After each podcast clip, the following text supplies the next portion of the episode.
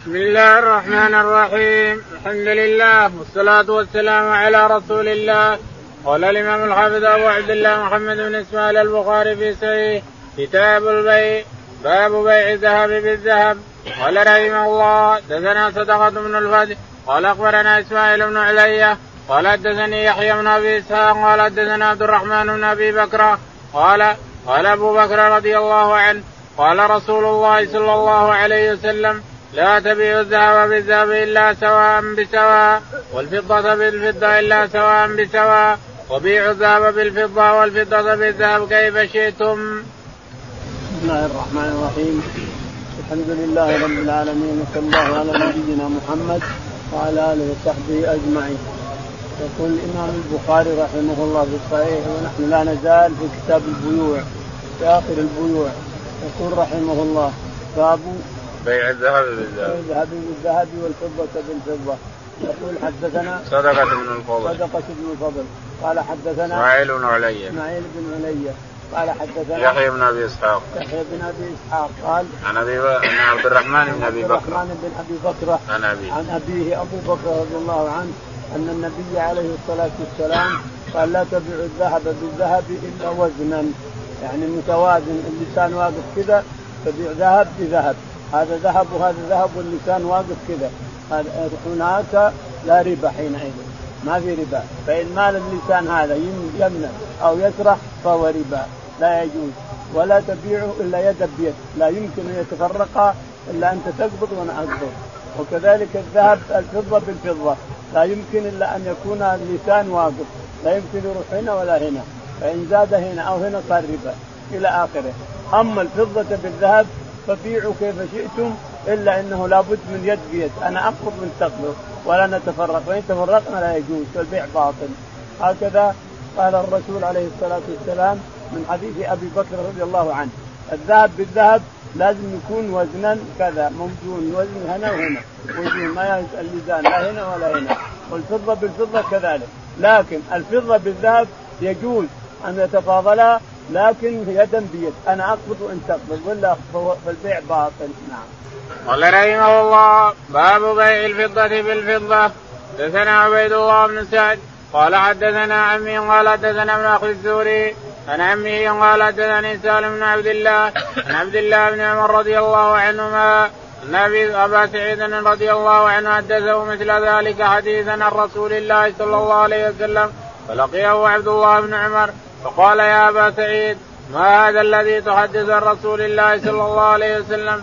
فقال أبو سعيد في الصرف سمعت رسول الله صلى الله عليه وسلم يقول الذهب بالذهب مثلا بمثل والورق بالورق مثلا بمثل.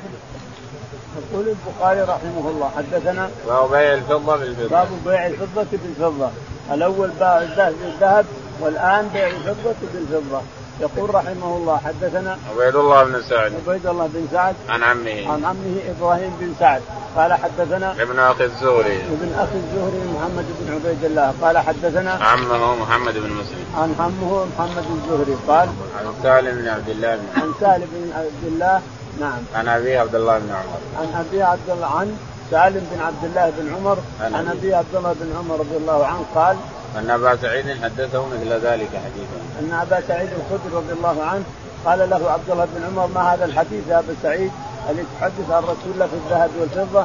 قال نعم سمعت من رسول الله عليه الصلاة والسلام يقول الذهب بالذهب وزنا بوزن وكذلك الفضة بالفضة وزنا بوزن فإذا اختلف الجنس يعني بعت ذهب بفضة فلا مانع من التفاضل إلا إنه لابد من يكون يد وإلا فهو باطل إذا لم تأخذ أنت وأنا آخذ فهو باطل نعم قال رحمه الله دثنا عبد الله بن يوسف قال أخبرنا مالك النافع عن أبي سعيد الخدري رضي الله عنه أن رسول الله صلى الله عليه وسلم قال لا تبيعوا الذهب بالذهب إلا مثلا بمثل ولا تشفوا بعضها على بعض ولا تبيعوا الورق بالورق إلا مثلا بمثل ولا تشفوا بعضها على بعض ولا تبيعوا منها غائبا من عاجز. يقول البخاري رحمه الله حدثنا عبد الله بن يوسف. عبد الله بن يوسف. قال حدثنا مالك. مالك. قال حدثنا نافع. نافع. عن ابن عمر. عن أبي سعيد الخدري. عن أبي سعيد الخدري رضي الله تعالى عنه أن النبي عليه الصلاة والسلام قال لا تبيعوا الذهب بالذهب إلا وزنا بوزن ولا تشفوا يعني لا تزيدوا شيء لا تزيدوا الذهب على الذهب ما يمكن هذا لأنه حرام وربا. ولا تبيعوا الفضة بالفضة إلا ها وها. ولا تشفوا يعني لا تزيدوا عليها شيئا. لا تزيد شيئا من هنا ولا شيئا من هنا. لابد اللسان واقف. اللسان واقف لا يروح يمنه ولا يسره فإن راح يمنه ويسره ربا ولا يصح البيع.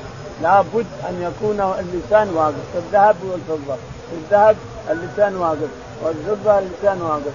فإذا اختلف الجنس لأن بعت ورق يعني فضة بذهب فلا بأس من التفاضل إلا أنه لابد من ها وها. أنا أعطيك تعطيني ها وها ولا فهو ربا حرام. نعم ولا تبيع منها غائبا بناجز ولا تبيع غائبا بناجز لابد ها وها. أنا أمسك وأنت تمسك. أنا أقبض وأنت تقبض نعم. باب بيع الدينار بالدينار نساء.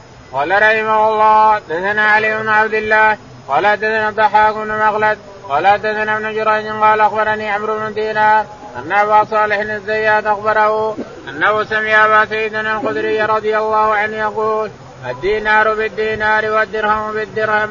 فقلت له فإن ابن عباس رضي الله عنهما لا يقوله فقال أبو سعيد سألته فقلت سمعته من النبي صلى الله عليه وسلم ووجدته في كتاب الله قال كل ذلك لا أقول. وأنتم أعلم برسول الله صلى الله عليه وسلم مني ولكنني أخبرني أسامة أن النبي صلى الله عليه وسلم قال لا ربا إلا بالنسيئه. يقول البخاري رحمه الله باب بيع الدينار بالدينار نساء. باب بيع الدينار بالدينار نساء. حدثنا علي بن عبد الله علي بن عبد الله قال حدثنا الضحاك بن مخلد الضحاك بن مخلد قال عن ابن جريج عن ابن جريج قال حدثنا عمرو بن دينار. عمرو بن دينار عن صالح الزيات عن أبي صالح الزيات. عن أبي صالح الزيات عن أبي سعيد الخدري. عن أبي سعيد الخدري رضي الله تعالى عنه أن النبي عليه الصلاة والسلام أبو سعيد الخدري يقول الدينار بالدينار والدرهم بالدرهم. يقول أبو سعيد الخدري الدينار بالدينار. يعني وزنا. تازن الدينار هذا وتازن الدينار لا لا يزيد شيء على شيء. ذهب والورق والورق كذلك وزنا. لا يزيد الدرهم على الدرهم. تبيع درهم بدرهم ورق لا بأس بذلك. يعني إذا لم يكن فيه زيادة ولا نقصان. نعم. قال فقلت له فإن ابن عباس لا يقوله. يقول فقلت له إن ابن عباس لا يقول هذا الكلام. يعني ربا الفضل عنده جائز ابن عباس. ربا الفضل كونك تزيد هذا وتزيد هذا جائز عند ابن عباس. إنما الحرام ربا النسيئة لاحظ. يعني إن الدينار ما حضره. دينار حضر دينار ما حضر. هذا حرام عند ابن عباس. ولكن ربا الفضل لا بأس به. كونه يزيد يزيد درهم على درهم أو ذهب على ذهب جائز هذا عند ابن عباس لأن ربا الفضل ما بلغه يقول في تحريمه. يقول ابن سعيد الخدري رضي الله عنه فسألت ابن عباس هل وجدت هذا في كتاب الله؟ أو أو أو سمعته من النبي صلى أو سمعته من النبي عليه الصلاة والسلام قال كل ذلك لا أقول. إذا إذا كيف قال سمعت أسامة بن زيد. ويقول ابن عباس وأنتم أعلم برسول الله يقول ابن عباس لأبي سعيد الخدري أنتم أعلم نعم يا كبار الصحابة. أنتم أعلم لأنه صغير رضي الله عنه. أنتم أعلم يا كبار الصحابة في الرسول عليه الصلاة والسلام منا إلا إني سمعت أسامة بن زيد يقول لا ربا إلا بالنسيئة. أسامة بن ينسب عن اللسان لا ربا إلا بالنسيئة ربا الفضل حرمه الرسول عليه الصلاة والسلام وربا النسيئة حرمه الرسول عليه الصلاة والسلام. قال له أبو سعيد أن الرسول حرم ربا الفضل وربا النسيئة. فرجع ابن عباس عن قوله نعم باب بيع الورق بالورق نسيئة.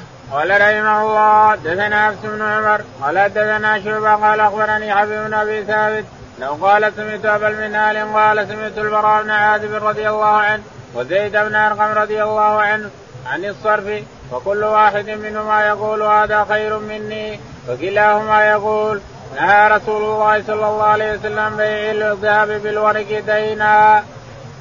يقول ابن البخاري رحمه الله باب بيع الورق بالذهب دينا أو الورق بالورق نفسه دينا أو الذهب بالذهب دينا كل هذا حرام ولا يجوز. لابد كله حاضر. لابد تمسك وأنا أمسك لابد تقبض وأنا أقبض. حدثنا؟ حفص بن عمر. حفص بن عمر. قال حدثنا؟ شعبة. شعبة. قال حدثنا؟ حبيب بن أبي ثابت. عدي بن أبي ثابت. قال؟ عن أبي المنهال. عن أبي المنهال. قال؟ قال سألت البراء بن عازب وزيد بن أرقم. قال سألت البراء بن عازب. البراء بن عازب وزيد بن أرقم. وزيد بن أرقم رضي الله عنهما عن الصرف. فقال نعم.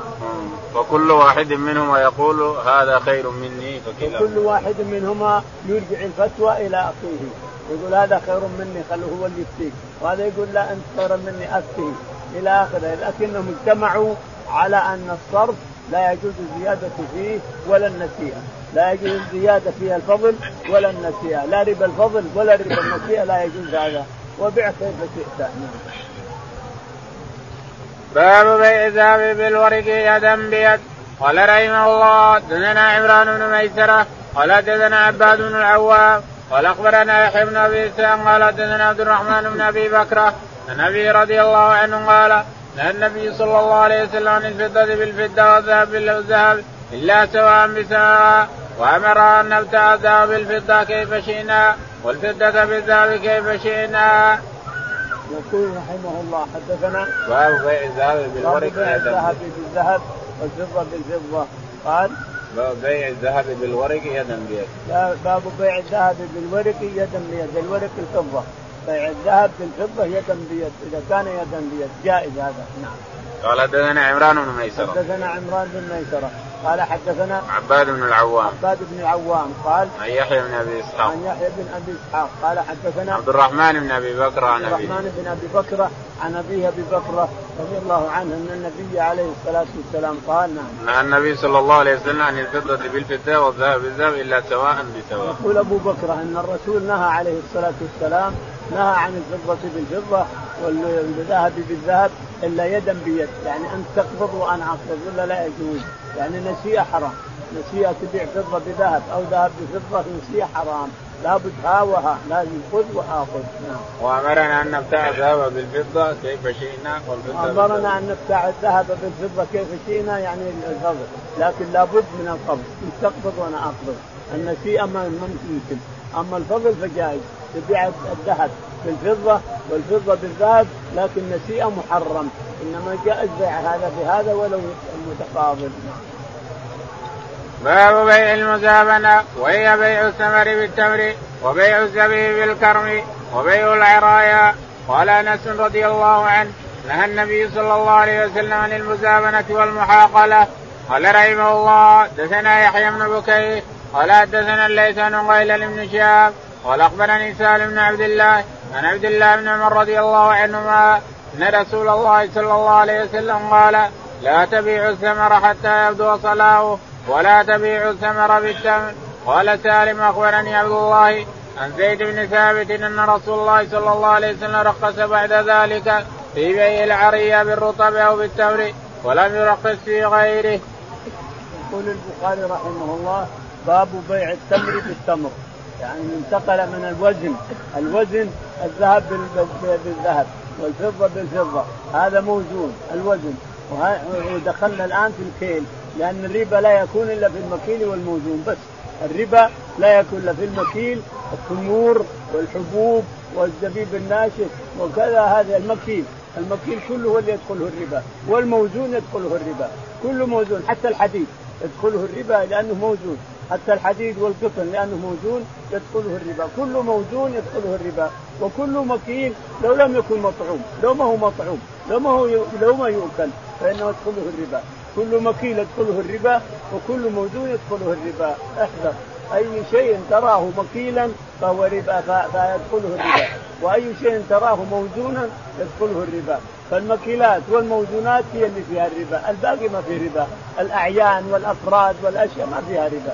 يقول البخاري رحمه الله باب بيع الماء الماء التمر بالرطب حدثنا قال أنس نهى النبي صلى الله عليه وسلم عن المزابنة والمحاقله. يقول نهى النبي عن المزابنة هو بيع التمر بالتمر، بيع التمر برطب، رطب على رؤوس النخل تشتريه بتمر ناشف، لا يجوز هذا اطلاقا إلا بيع العراية كما سيأتي، نعم. قال حدثنا يحيى بن بكير. حدثنا يحيى بن بكير. قال حدثنا الليث بن سعد. الليث بن سعد.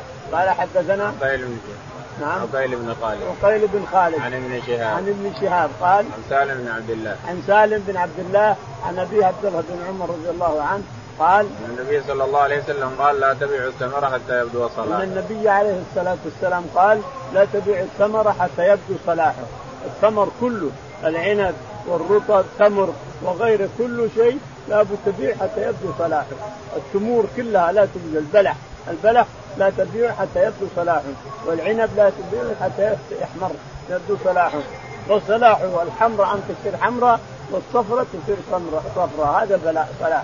فإذا صلح بيعه ليش؟ إيش العلة في هذا؟ العلة أنه ما دام ما بدا صلاحه لا يخشى يخشى عليه عاهة يخشى عليه الآفات.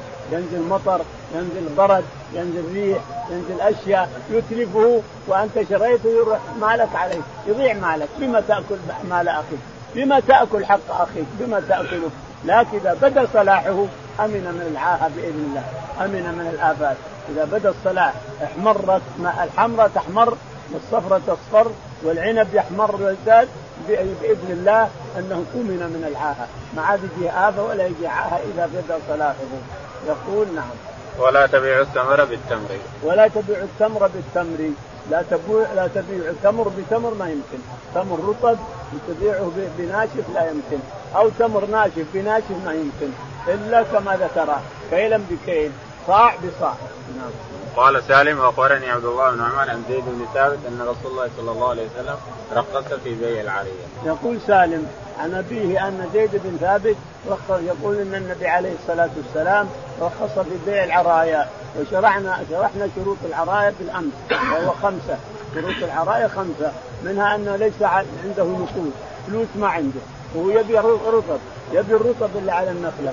ويبي يشتري نخلة هنا من هالنخلة رطب يأكل منها وعياله. أما نخلة أو نخلتين ويبي يعطيه تمر ما عندي فلوس وأنا فيها والناس يأكلوا الرطب وأنا ما آكل. باكلها الان أنا بجد وأكل مثل الناس.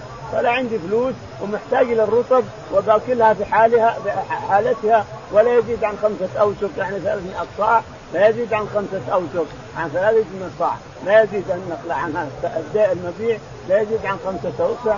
وأن يكون في حاجة ماسة إلى إلى أكل الرطب. حينئذ إذا تمت الشروط جازت العرية. وسميت العرية لأن عرية من الفلوس. فلوس ما في. تمر بتمر. عرية سميت عرية لأنها عرية من الدراهم ما في دراهم. تمر بتمر. نعم. قال رحمه الله دثنا عبد الله بن يوسف قال أخبرنا مالك النافع عن عبد الله بن عمر رضي الله عنهما أن رسول الله صلى الله عليه وسلم نهى عن المزابنة والمزابنة شراء الثمر بالتمر كيلا وبيع الكرم بالزبيب كيلا. يقول البخاري رحمه الله حدثنا عبد الله بن يوسف. عبد الله بن يوسف قال حدثنا مالك. مالك قال حدثنا نافع عن ابن عمر. نافع عن ابن عمر أن النبي عليه الصلاة والسلام نهى عن المزابنة وهي بيع التمر بالتمر كيلا. بيع التمر بالتمر كيلا لا يجوز هذا إلا في العرية كما مضى. وغير العرية لا يجوز. تبيع تمر بتمر ما يمكن. لكن بالكيل حتى بالكيل ما يجوز لأن العرية هي اللي رخص فيها الرسول عليه الصلاة والسلام. نعم. وبيع الكرم في الزبيب كيلا. وبيع الكرمي يعني العنب. الرطب تبيعه بزبيب كيلا. تقول بعطيك 10 آصع زبيب على أن تعطيني عنب آكله أنا الرطب ما يجوز هذا.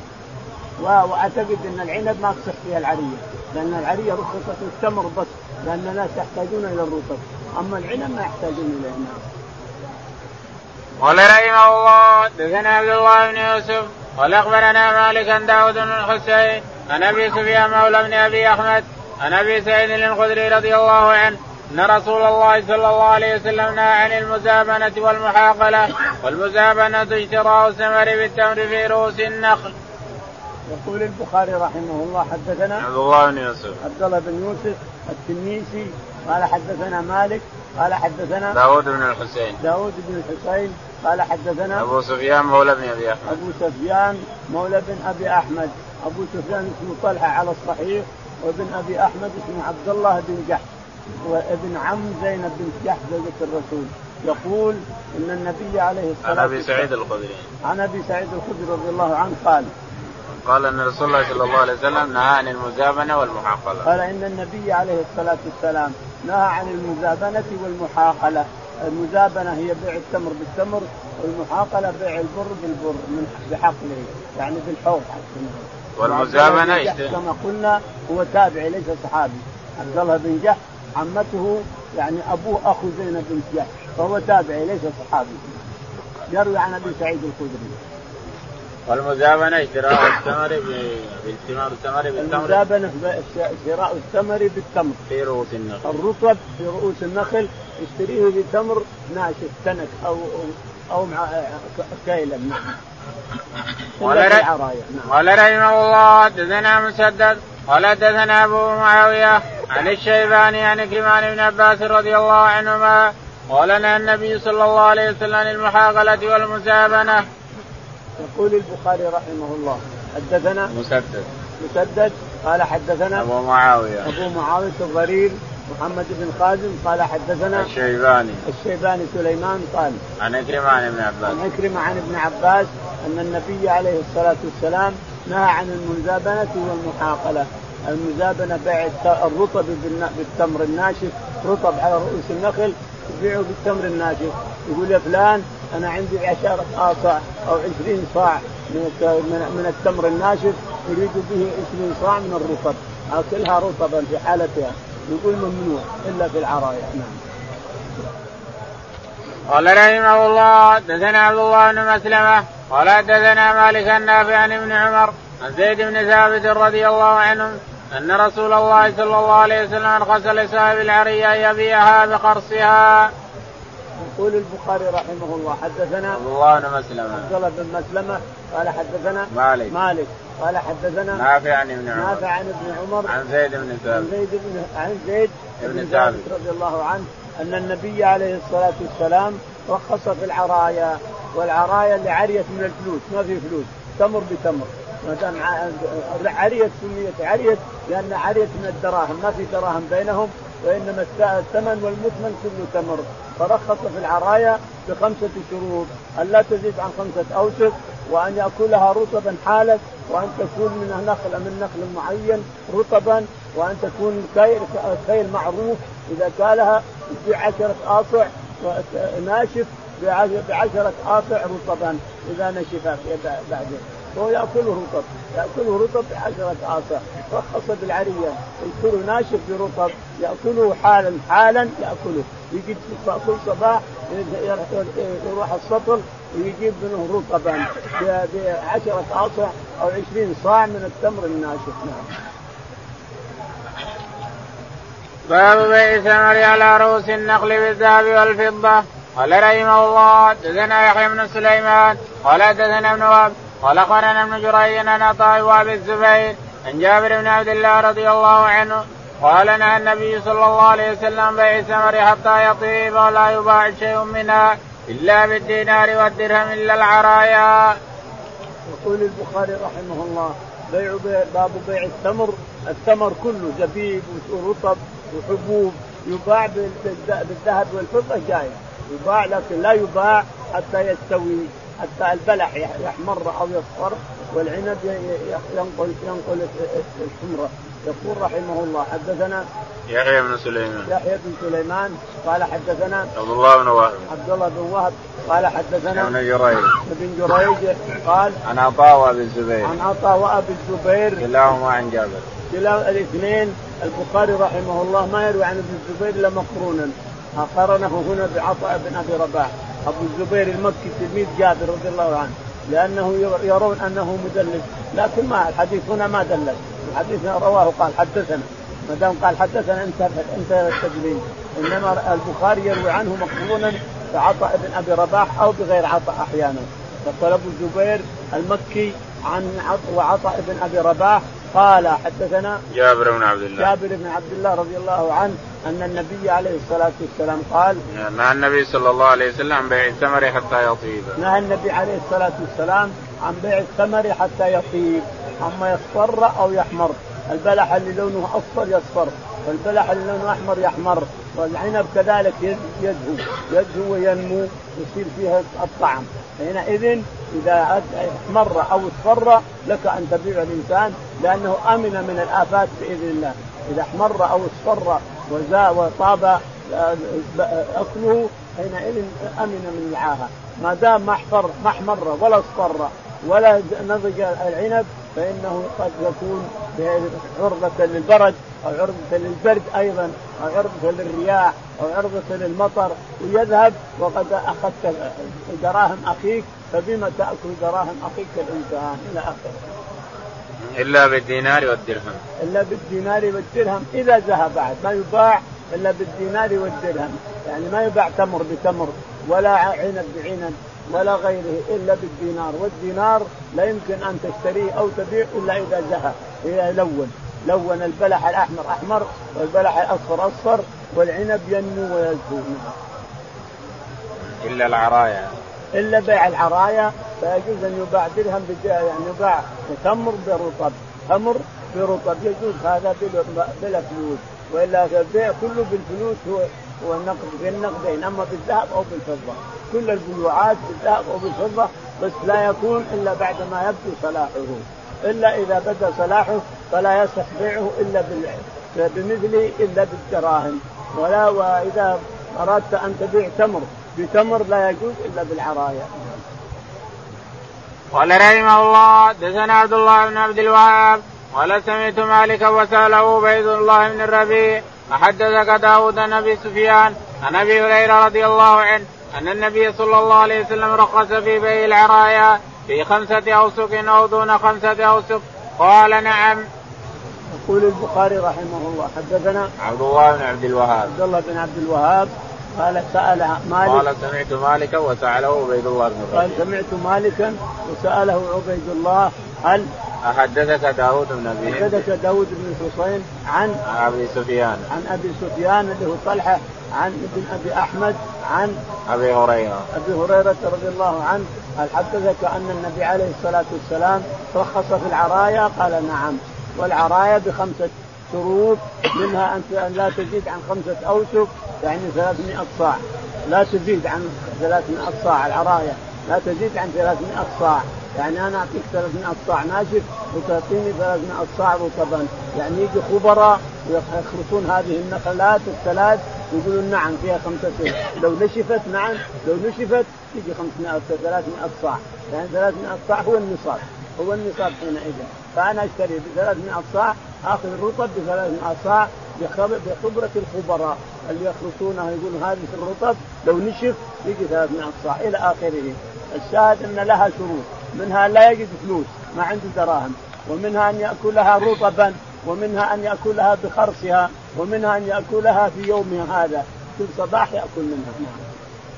النبي صلى الله عليه وسلم رخص في بيع العرايا في خمسة أوسق أو دون خمسة أوسق. يقول في خمسة أوسق أو دون خمسة هذا شرط من الشروط. رخص بخمسة أوسق من 300 صاع أو دون خمسة أوسق. قال رحمه الله الوسق 60 صاع، الوسق 60 صاع. 60 في خمسة ب 300 نعم.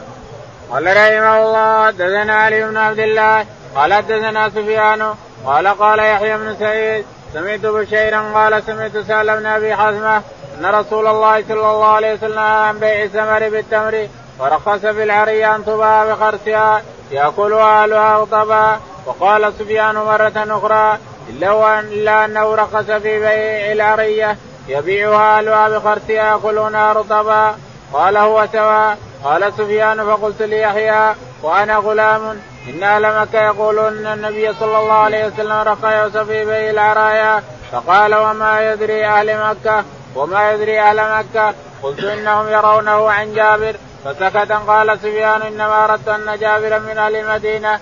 قيل لسفيان وليس فيه نهى عن بيع الثمر حتى يبدو صلاه قال لا. يقول البخاري رحمه الله حدثنا علي بن عبد الله. علي بن عبد الله المديني قال حدثنا سفيان. سفيان بن عيينة قال قال حدثنا يحيى بن سعيد. قال حدثنا يحيى بن سعيد قال حدثنا بشير. بشير بن يسار قال حدثنا سهل بن أبي حتمه سهل بن أبي حتمه قال أن رسول الله صلى الله عليه وسلم نهى عن بيع الثمر بالتمر نهى سهل بن أبي حتمه يقول نهى الرسول عليه الصلاة والسلام عن بيع الرطب بالتمر. بيع التمر بالتمر يعني. بيع التمر بالتمر كله سواء رطب أو غير رطب. إلا هاؤها وإلا كيلا بكيل إلا العرايا. كله لا يصح إلا العرايا الذي رخص فيها الرسول بخرصها.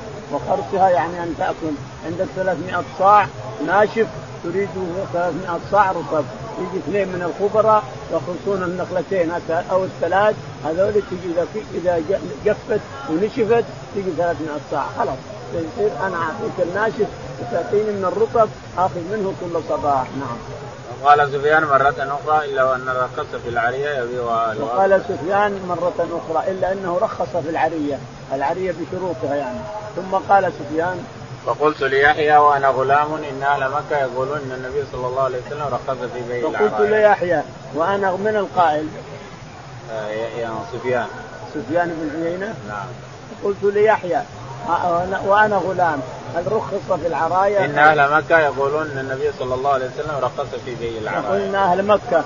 يقولون إن النبي عليه الصلاة والسلام رخص في بيع العرايا. فقال وما يدري أهل مكة عن وما يدري أهل مكة. قلت إنهم يرونه عن جابر. يعني أهل ما يدري أهل مكة عن العرايا وغيرها.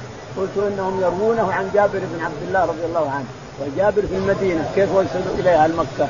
جابر بالمدينة واهل مكه بمكه وصلوا اليه؟ لا على لأنه ما علم هذا. ما بلغوا أحاديث أنه لا يمكن يباع حتى يبدو صلاحه. أربعة أحاديث وخمسة أحاديث في البخاري ومسلم. باب تفسير العرايا وقال مالك العرية أن يعري الرجل الرجل النخلة ثم يتأذى بدخوله عليه فرخص له أن يشتريها منه بتمر. وقال ابن إدريس العرية لا تكون إلا بالكيل من التمر بيد لا يكون بالجزاف ومما يقوي قول سهل بن أبي عصمة بالأوسق المقوس بالأوسق الموثقة. وقال ابن إسحاق في حديث عن نافع عن ابن عمر رضي الله عنهما كانت العرايا أن يعري الرجل في مال النخلة والنخلتين. قال يزيد عن سفيان بن حسين لا العرايا نخل كانت تواب للمساكين ولا يستطيعون أن ينتظروا بها. رخص لهم أن يبيعوها بما شاءوا من التمر. قال رحمه الله دثنا محمد. قال أخبرنا عبد الله. قال أخبرنا موسى بن عقبة النافع عن ابن عمر عن زيد بن ثابت رضي الله عنه أن رسول الله صلى الله عليه وسلم رقص في بيع العرايا أن تباع بخرسها كيلا.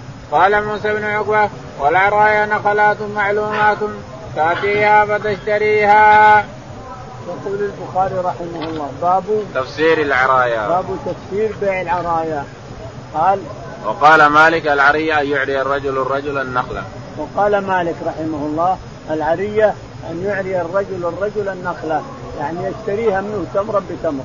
يشتري الرطب اللي على النخلة الواحدة أو نخلتين أو ثلاث نخلات عليها رطب أشتريها أنا بخرصها يعني ب 300 صاع عندي ناشف.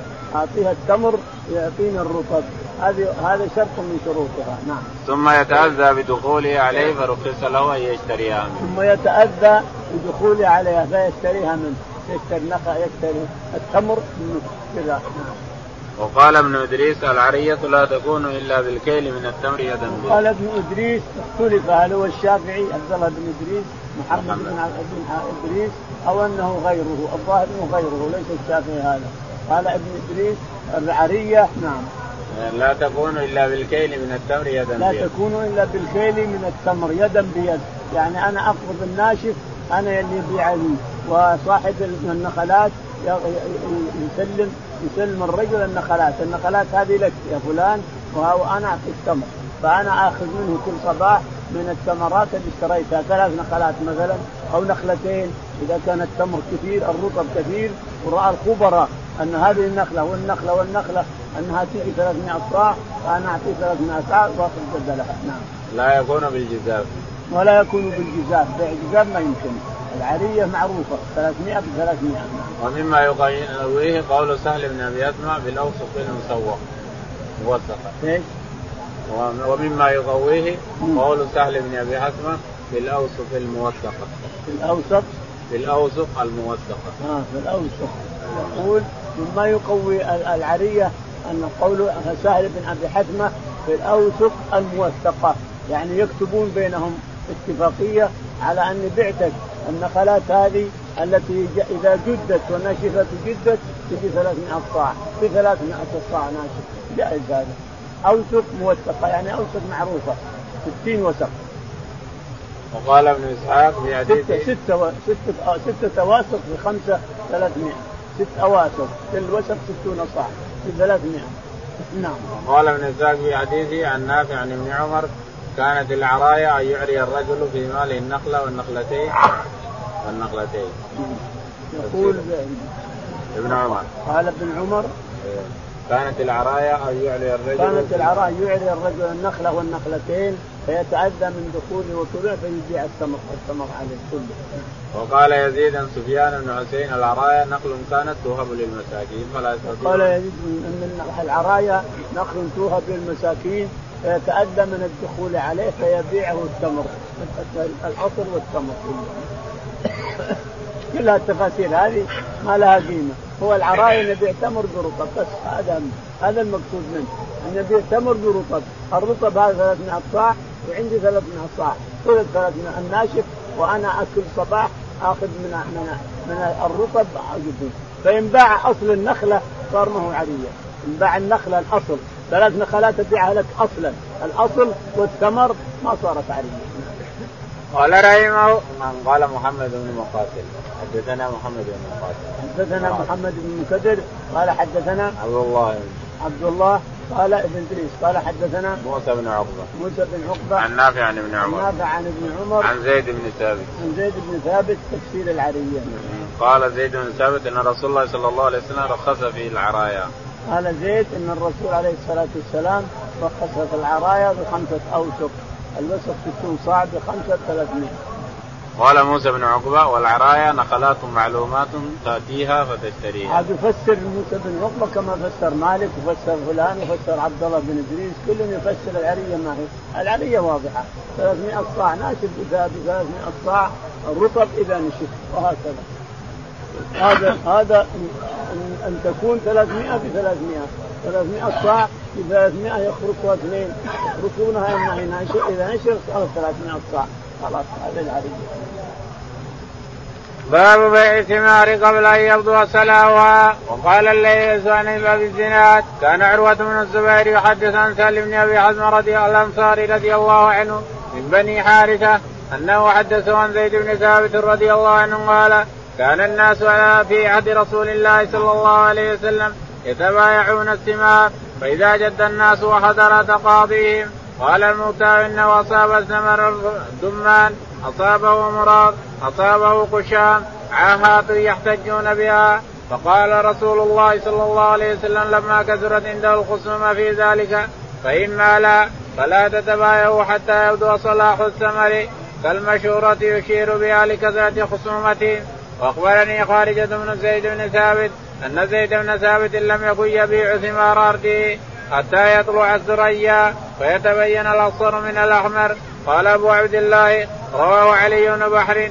قال حدثنا حكام قال حدثنا عن عن زكريا عن أبي الزناد عن عروة عن سهل بن زي... عن سهل عن زيد. يقول البخاري رحمه الله حدثنا بيع الثمار قبل باب بيع الثمار قبل بدو صلاحه. ما السبب ما العلة في هذا؟ العلة أن الصحابة رضي الله عنهم كانوا يبيعون الثمار قبل بدو صلاحه فتصيبه العاهه يجون يختصمون للرسول عليه الصلاة والسلام. هذا يقول أصابه مطر وراح كله وهذا يقول جاته الريح وجفته وهذا يقول نشف وأنا ما أدري السبب شنو وكثرت الخصومات عند الرسول عليه الصلاة والسلام فنهى عن بيع حتى يبدو صلاحه. فاذا بدأ الصلاح أمن من العاهة. ما دام ما بدأ صلاحه الأحمر أحمر والأصفر أصفر فإنه معرض للآفة. فإذا عرض الافه وتلف يصير خصومات يجون إلى الرسول يختصمون. العلة أنهم كثرت الاختصامات في هذا فنهى عليه الصلاة والسلام عن بيع الثمر الثمر كله عن بيع الثمر كله حتى يبقي الصلاة. لأنه إذا احمرت الحمراء واصفرت الصفراء أمنت من العاهة بإذن الله. أمنت من العاهة. ما عاد يضرها شيء. لا ريح يضرها ولا مطر يضرها ولا شيء. خلاص. مرت الحمراء مرت وقويت وخلاص بدأت خلاص. استعدت للأكل كذلك العنب استعد للأكل كذلك الصفراء والحمراء استعدت للأكل. إذا لونت استعدت للأكل. ياخذها ياخذون الناس ياكلونها بلح من أحسن ما يكون لا سيما اللي بسرتها حلوة. اللي بلح حلو ياكلون ياكلونها. خلاص بدأ صلاحه واستعدت للأكل. أما الذي ما بدأ صلاحه ما استعد مر. لو دعا لفظ الإنسان مر ما يكون هذا حين ما, ما يؤمن من العاهة. أن تجيه عاهة أو افه من السماء فيبطل البيع. فلما كثرت الخصومات عليه الصلاة والسلام نهى عن بيع الثمر كله حتى يبدو صلاحه. لأنه يذهب يذهب يجيك افه إلى آخره. فهذه هي العلة في نهي الثمر نهي بيع الثمر حتى يبدو صلاحه. نعم. وقال أبو الزناد عن خارجة بن زيد أن زيد بن ثابت لم يكن يبيع ثمار أرضه حتى يطلع قال أبو الزناد يعني عبد الله بن ذكوان. قال عن خارجة بن زيد. عن خارجة بن زيد بن ثابت. قال أن زيد بن ثابت لم يكن يبيع ثمار لم يكن يبيع الثمار حتى يبدو الصلاة هذا خارجة. الذي قتله الخوارج لعنهم الله الخوارج قتلوه. وليس فدت عمرا بخارجة فدت عليا بمن شاءت من البشر. خارجة بن زيد بن ثابت إمام بمسجد مصر في الجامع الأزهر. يصلي به عن عمرو بن عاص عمرو هو الإمام بمصر هو إمام المسجد. لاحظ شوف والمنية تعالى الله وتقدس. صارت عمرو نجا وقتل خارجي خارجة بن زيد. يقول عاد الأسد الدؤلي رضي الله عنه إذ فدت عمرا بخارجة فدت عليا بمن شاءت من البشر. علي قتلوه. قتله عبد الرحمن بن ملجم وجده بمسجد الكوفة وقتله. وعمرو بن العاص نجا بإذن الله وواحد ثالث أيضا قتلوه وجدوه قتلوه. الشاهد هذا عمرو بن خارجة بن زيد بن ثابت رضي الله عنه وأرضاه. قتل في مصر نعم. ثالث معاوية نجا. عن؟ الثالث معاوية معاوية صح معاوية الثالث معاوية. معاوية نجا. ضربه بالسيف وانحدر السيف على اليتين اليتين كبيرة مرة سمين معاوية رضي الله عنه. سمين مرة وانحدر السيف. يضرب مع كتفه وضرب اليتين وسلم معاويه مسكوا الخارجي قتلوه. ومسكوا الخارجي حق علي قتلوه. ومسكوا الخارجي حق عمرو بن العاص قتلوه. لما قتل خارجه رضي الله عنهم وأرضاهم قال أبو عبد الله رواه علي بن بحر. قال حدثنا حكام. أبو عبد الله رواه علي بن بحر. بن بحر. قال حدثنا حكام. قال حدثنا حكام. حسان. قال حكام. حكام حكام. حكام. اي حكام قال حدثنا عنبسة عمي عنبسة. عنبسة الذي اسمه طلحة. عن زكريا. ابن أبي سفيان. قال حدثنا زكريا. زكريا قال عن أبي الزناد عن عروة. عن أبي الزناد عن عروة بن الزبير قال عن سهل بن حزمه عن زيد بن ثابت. عن سهل بن حزمه عن زيد بن ثابت رضي الله عنه أن النبي عليه الصلاة والسلام نهى عن بيع الثمار حتى يبدو صلاحه. أما أن تحمر أو تصفر وإلا فلا يجوز البيع باطل. البيع باطل من أصله. يعني البيع من اصله باطل حتى لا يختصمون. قال رحمه الله دثنا عبد الله بن يوسف قال أخبرنا مالك النافع عن عبد الله بن عمر رضي الله عنهما إن رسول الله صلى الله عليه وسلم نهى عن بيع الثمار حتى يبدو صلاحها نهى البائع والمبتاع. يقول البخاري رحمه الله حدثنا عبد الله بن يوسف. عبد الله بن يوسف قال حدثنا مالك. مالك. قال حدثنا نافع عن ابن عمر. نافع عن ابن عمر أن النبي عليه الصلاة والسلام نهى عن بيع الثمار حتى يبقي صلاحه. يسلم من الآفات يسلم من الآفات يسلم من الآهات إذا بدا صلاحه سلم. إذا ما بدا صلاحه نهى عنه الرسول عليه الصلاة والسلام حتى يبدو صلاحه. نعم. نهى البائع والمبتاع. نهى البائع والمبتاع يعني البائع والمشتري.